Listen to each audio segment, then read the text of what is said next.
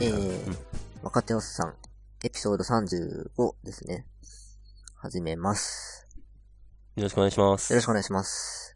おっさんの、えはいあ、ごめんなさい。おっさんのいえいえ組み合わせです。若手の福原です。と今まで言ってこなかったんですけど、ちょっと宣伝を入れていこうかと思っていてですね。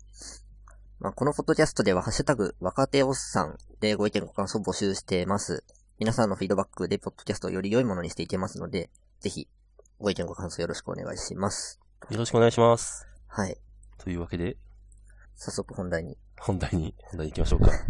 ガジェット系からまず、はいきい。ますか。ちょっとですね、あの、私、まあ、おさん側のネタなんですけど、ずっと家でコンテンツを消費するのに、まあ、ネクサス7の2013かな、を使ってたんですけど、 2013。 2013。おーまあ、何が変わったわけでもないんですけど、まあおそらくアプリ側か。アプリ側がだんだん肥大化してきた影響で、えー、YouTube アプリを見るのもなんかちょっとアプリ起動遅かったり、切り替えがうまく働かなかったりとうん。いう状況で、もうすごい支障をきたしていたと。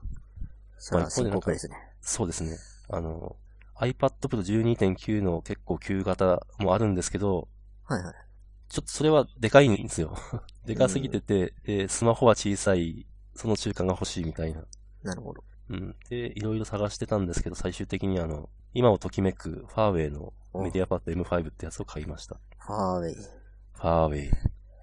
騒、でも騒いでました。え、過去形な感じがしますね。最近聞かないかも。まあ、そうですね。あんだけ言われてるし、まあ言われてるのは、あの、通信機器っていうんですかうんもっとインフラ的寄りのやつだと思ってるんで、まあ、まあいいか なと。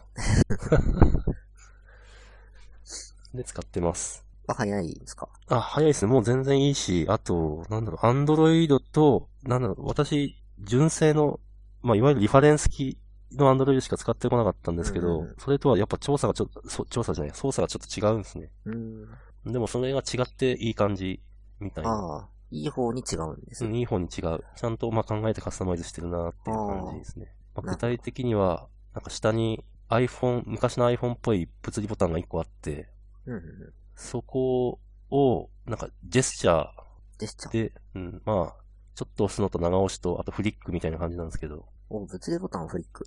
うん、ええー、なんか面白いですよね。まあまあ、そんな感じで いいんですけど、 いいんですけど、あの、ネクサス7は7インチだったんですよ。7インチプラス割とベゼルありみたいな。はいはい。で、このメディアパッド M5 は8.4インチプラスベゼルがあんまりない。おだからー。割とでかく て、で、正直言うと今ちょっと片手で持つにはちょっとでかいなみたいな。なるほど。いい、いいんだけど、いいんだけど、ちょっとでかい。多分7.5インチくらいが最適だったかなと思いつつ、今、まあ、慣れようとしてますっていう。まあ、慣れですよね。難しい、うん、そう。そう、そうなんですよ。まあ、慣れなんですけどね。うん。そう、でかけりゃいいんだったらずっと iPad Pro 使ってたんで、うん、この微妙な大きさに自分を最適化するように、うん。ちょっと頑張ってます。ってとこですかね。なるほどです。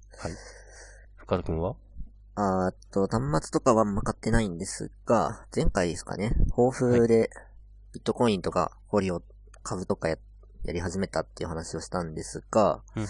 その経過報告をちょっとできればと思っております。わー、楽しみ。パチパチパチパチ。そんなにいい話じゃないんですけど、 あれあれ まずビットコインですね。はい。いろいろ調べまして、テクニカル手法ってやつを、まあ、実装しまし出たと。た。どっかで聞いたことあるやつ。具体的には、えっ、と、平滑移動平均、指数平滑移動平均線。一気になんかすごくなってきた。すごい感じがしてくる。まあ、単純な移動平均ではなくって、直近の終値を重視するっていうものほでして、これを特定の期間で計算したものを2本用意するんですね。う。なるほど。例えば5日間の指数平滑移動平均線と10日間の指数平滑移動平均線。はい。この2本用意して、えっ、と、どっちがどっちだかちょっとあれですけど、短い期間の線が長い期間の線を超えたり、下回ったりした場合は、買ったり売ったりするシグナルですよっていう手法。なるほど。その計算を実装して、実際に超えたり、下回った時に買ったり売ったりするように作りまして、はい。もうおよそ1ヶ月。だいぶ経った。結果としては今、年次の損益でプラス200円くらい。おー。年次っと。てことは、と、今年の1月1日から見てですね。うんもう最初はクソ雑魚なめくじアルゴリズムだったんで結構負けてたんですけど、まあそれにしてからちょいちょい勝てるようになってきたと。いいですね。はい。ただ、インフラが今、AWS の一室ではい。 T2 なのをフル稼働してまして、はい。まあ月1000円くらいかかってるんですね。おー。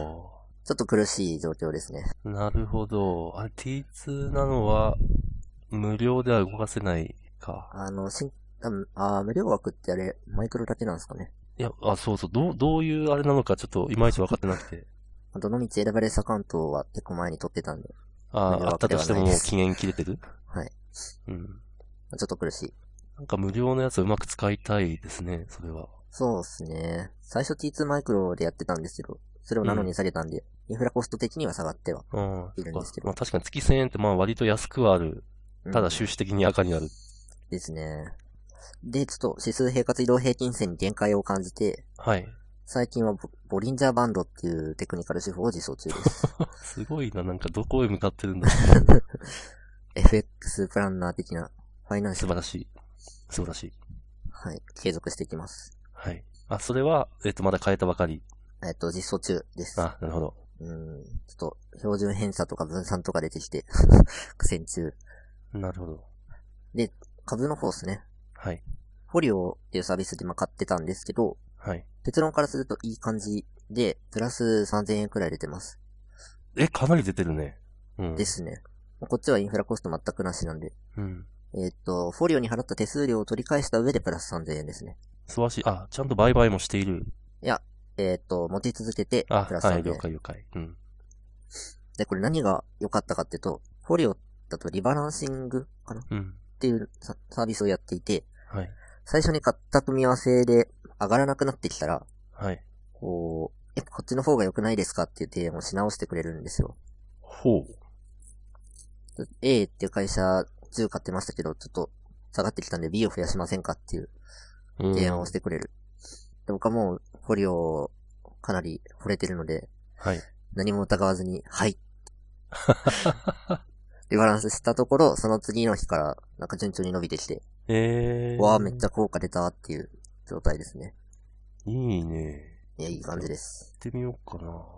今風のサービス。今風の資産形成サービス。そうですね。まあ、小学から始められるのはいいですね。うん。そうですね。うん。確か普通の株はちょっと敷居が高い。うん。まあ、これも継続。はい。ちょっとそれは、おっさんもちょっと興味がありますね。うん。まあ、フォリオは完全に放置しちゃってるんであれですけど、うんビットコインは楽しいですよ。うん、ビットコイン。ひょっとしてだけどあ、ゼロにはならないけれど、スポットインスタンスとか使うといいかも、うん。と、業務でちょっと使ってて、思った。なるほど。あのですね、今、仕事で M3 ミディアムっていう古いインスタンスを使ってるんですけど、はいあれ確か、時間単価が0.1ドルくらいなんですよ。でもスポ時ット、間。はい。あえっと、おーまあ、で、多分、月トータルで、いくらかなわかん、ちょっと、ちゃんと計算しないですけど、1万くらいかかるみたいなうん。のが、えっと、10分の1になるんですよ。スポットだと。おおだから、それで1000円くらいで、古いインスタンスタイプなんで人気ないんで、まあ、リクエストが通らないっていうことはほぼない。ー。なるほど。だから、安くていいインスタンスを使えるっていう感じになるんで、多分、もっと安くて人気ないやつが探せば、あるんじゃないか な。1000円以下で運用できるスポットインスタンスがあるんじゃないかなという気が。ちょっとインフラコストは今後の課題ですね。うん。ですね。はい。ちょっとエッジを、エッジをついていきましょう。はい。はい。というわけで、あ、じゃ次のあ話題次行きます。はい。エンジニアリング組織論への正体読み始めました。はい、読み始めました。おお特に何かきっかけがあったわけじゃないんですけど、Amazon はいでおすすめに出てきて追加ってしまいました。素晴らしい。ポチッと。で、まあまだ途中なんですけど、やっぱりめちゃくちゃ刺さって て、ああ、そうだよねっていうのがすごいあってですね。うん。なんかもはや読んでるのが辛くなるくらいに刺さって、なんかあいまんすあんまり聞くとなんかすごい 跳ね返ってきそうだけど、どんどんな、具体例としてはどんな感じですかか帯でも書いてるんですけど、はい。何が、こう、エンジニアリングのプロジェクトをダメにするかっていうところで、うん。不確不確実性を扱いきれてないっていう話をはい。するんですよね。うんうん。で、それ、あ、確かにって思うのが、問題に対して明確な答えを返せないときは、それは問題がでかすぎるっていう。ああ。もっとブレイクダウンして、答えが出せるものの集合体にしようっていうなるほど。考え方。で、これはまさにっていう感じで した。それはちょっとなんか痛い感じですね。で私は非常に痛いな。ね。普段の仕事で悩んでたのは、ああ、ダメだったなっていう問題がでかすぎた。ですね。ああと、なんですかね。今答えが分かっていなくても、次に取るべきアクションが分かっている状態までブレイクダウンすることが大切。ーうん。それによって行動を起こして、結果をフィードバックして、不確実性を一個下げて、もう一度問題を見直す。なるほど。うん。ぐさーとにかく、なんだろう。曖昧なものは曖昧なままにしないっていうことなんですかね。そうですね。情報をとにかくかき集めて答えを見つけられるようにする。うん。なるほど。思考のリファクタリングとか言ってます。なるほど。いいですね。いや、これはいい、いいです。ちょっとこれじゃあ、あの、小ノートに、リンク を、アフェリエイト付きのやつ。貼っておきます。はい。これぜひ読んでほしいですね。みんなに、みんなに。黙々会やっちゃう。ああ、それもいいと思います。うん。メンタリングはい。コーチングとはとか、そういう話も出てくるので、ああ。いろんな層にいいと思います。ちなみに、Kindle ですか僕はもう物理本をああ、なるほ買どっ。ております。なるほどうん。 Kindle もある。あ、あるんじゃないですかちうょん。っと探したことないですけど。なるほど。あそうですね。物理本で読めるなら物理本の方がいいですね。むしろ物理本じゃないと読めないですね。あありますね。Kindle 版2380円。単行本で2570う円。ん。まあ、ちょっと、あの、ずれますけど、以前深掘り FM でなんか紹介してた本が物理本しかなくて、うちんょっとおっさん的には買えないって悲しい思いをした んで。あ物理これ本かあ、ありたまくすさね。ん買うと置けないっすよね。うん、そうね。片手読書ができないやつはちょっと、うん。もはや読めないっていう。でもそんな感じです。はい、なるほど。ちょっと、Kindle もあるんであれば、ちょっとおっさんもチェックしようと思います。ぜひ。はい。じゃあ次の話で、はい。またまた若手側からなんですが、はい。勉強会というものに初めて参加しまして、いいね。えよかったですね。はい。具体的にどんなやつかっていうと、まあ、JavaScript の基礎、本当に基礎ですね。はい。今フレームワーク人気だけど基礎わかってるっていう感じのお勉ー。強会。で、4人だけ参加してたすごいちっちゃいやつで、まあ、狭い部屋で、まあ、僕としては思ってたよりも簡単だったんで、ううんんって感じだったんですけど、まあ、和気あいあいとやれていて、うんうん。ああ、勉強会っていいなってちょっと思いました。へえ、それは何経由でえっ、と、あれは、プテックプレイあ、全然知らない。いや、コンパスとかそういうとこではなく、もっと、エッチなやつ。とあ、まあおーコンパスみたいなものですね。最近はみんなこれを使っているのか。ちょっとコンパスが今検索できないじゃないですか。はいはいはい。それもあって若干僕としては調べづらくてですね。なるほど。テックプレイの方でもコンパスの情報ページにリンクしてるやつとかへえ、結構あって、こっちだけ見てれば、 まあ、いいかななるほっていう。ど。なるほど。いいですね。狭い部屋、どの、どの、地理的にはどの辺だったんですかえっ、と、目黒目黒うーん目黒駅ですね。貸し会議室的なそうですね。まあ、会議室というよりは、なんていうんですかガレージって言った方がえ近いみたいな。へえ、えーっと、少々お待ちください。はい。うん、ハブ東京、インパクトハブ東京っていう、ちょっとリンク貼っときますけど、うん。そういうものがありまして、これがな、なんか、目黒にあってですね。こう、スタートアップがあすすごいおし集ゃまろうっていう、うん。おしゃれな、すごいそうっすおしゃれな感じですね。おしゃんでした。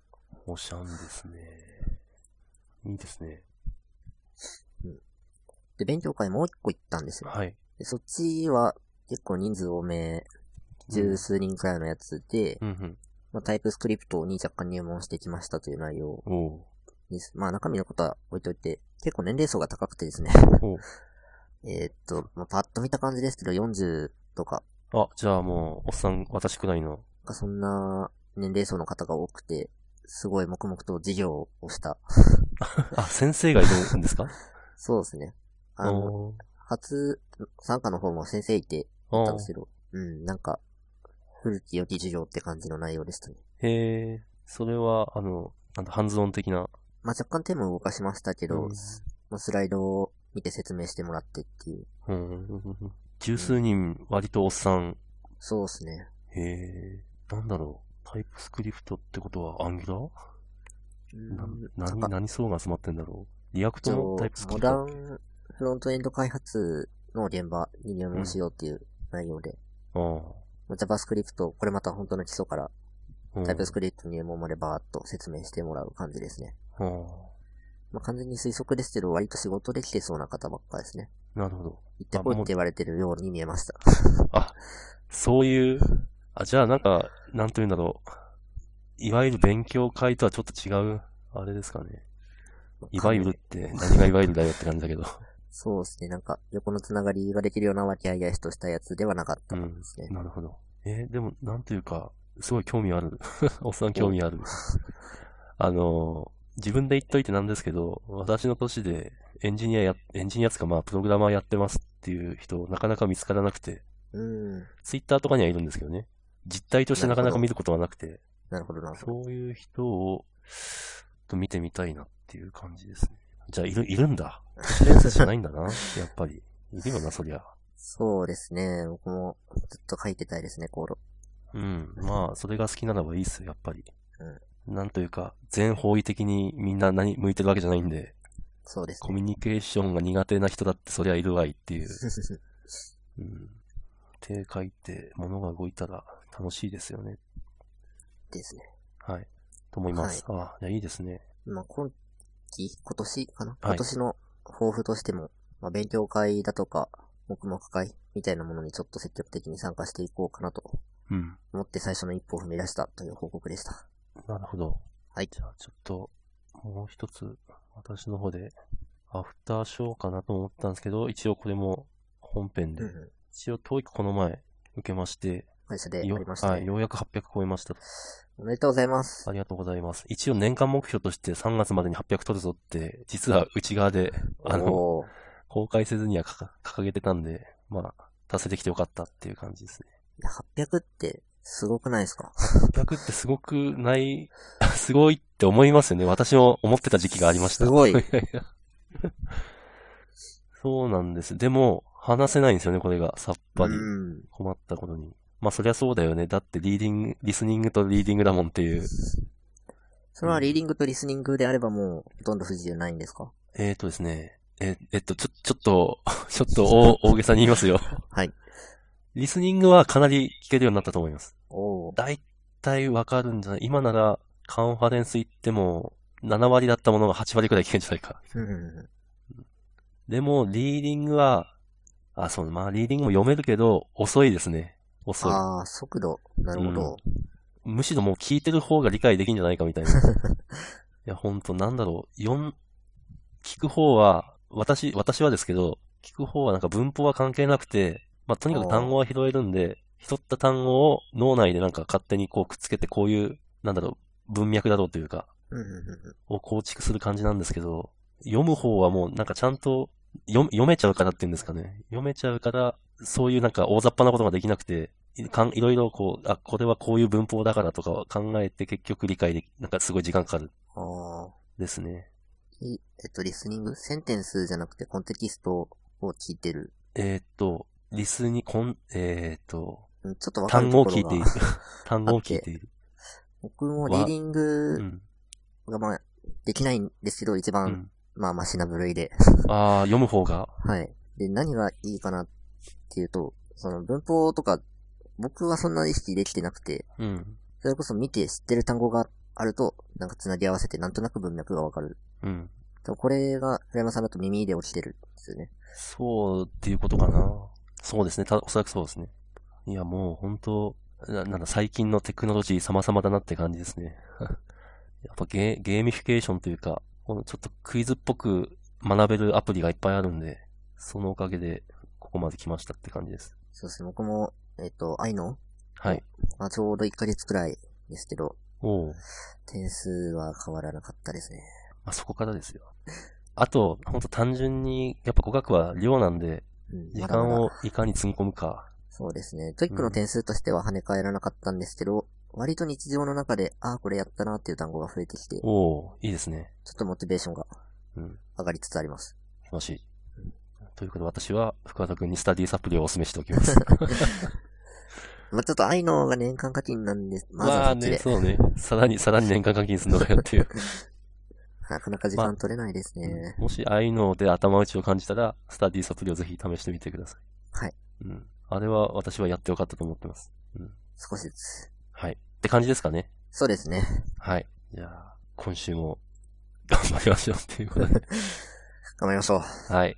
今期も終わりですしね。そうね。2019年度も、あ18年度も終わりですが、やっていきましょう。やっていきましょう。じゃあ、バイバイ。はい。お疲れ様でしたお。疲れ様でした。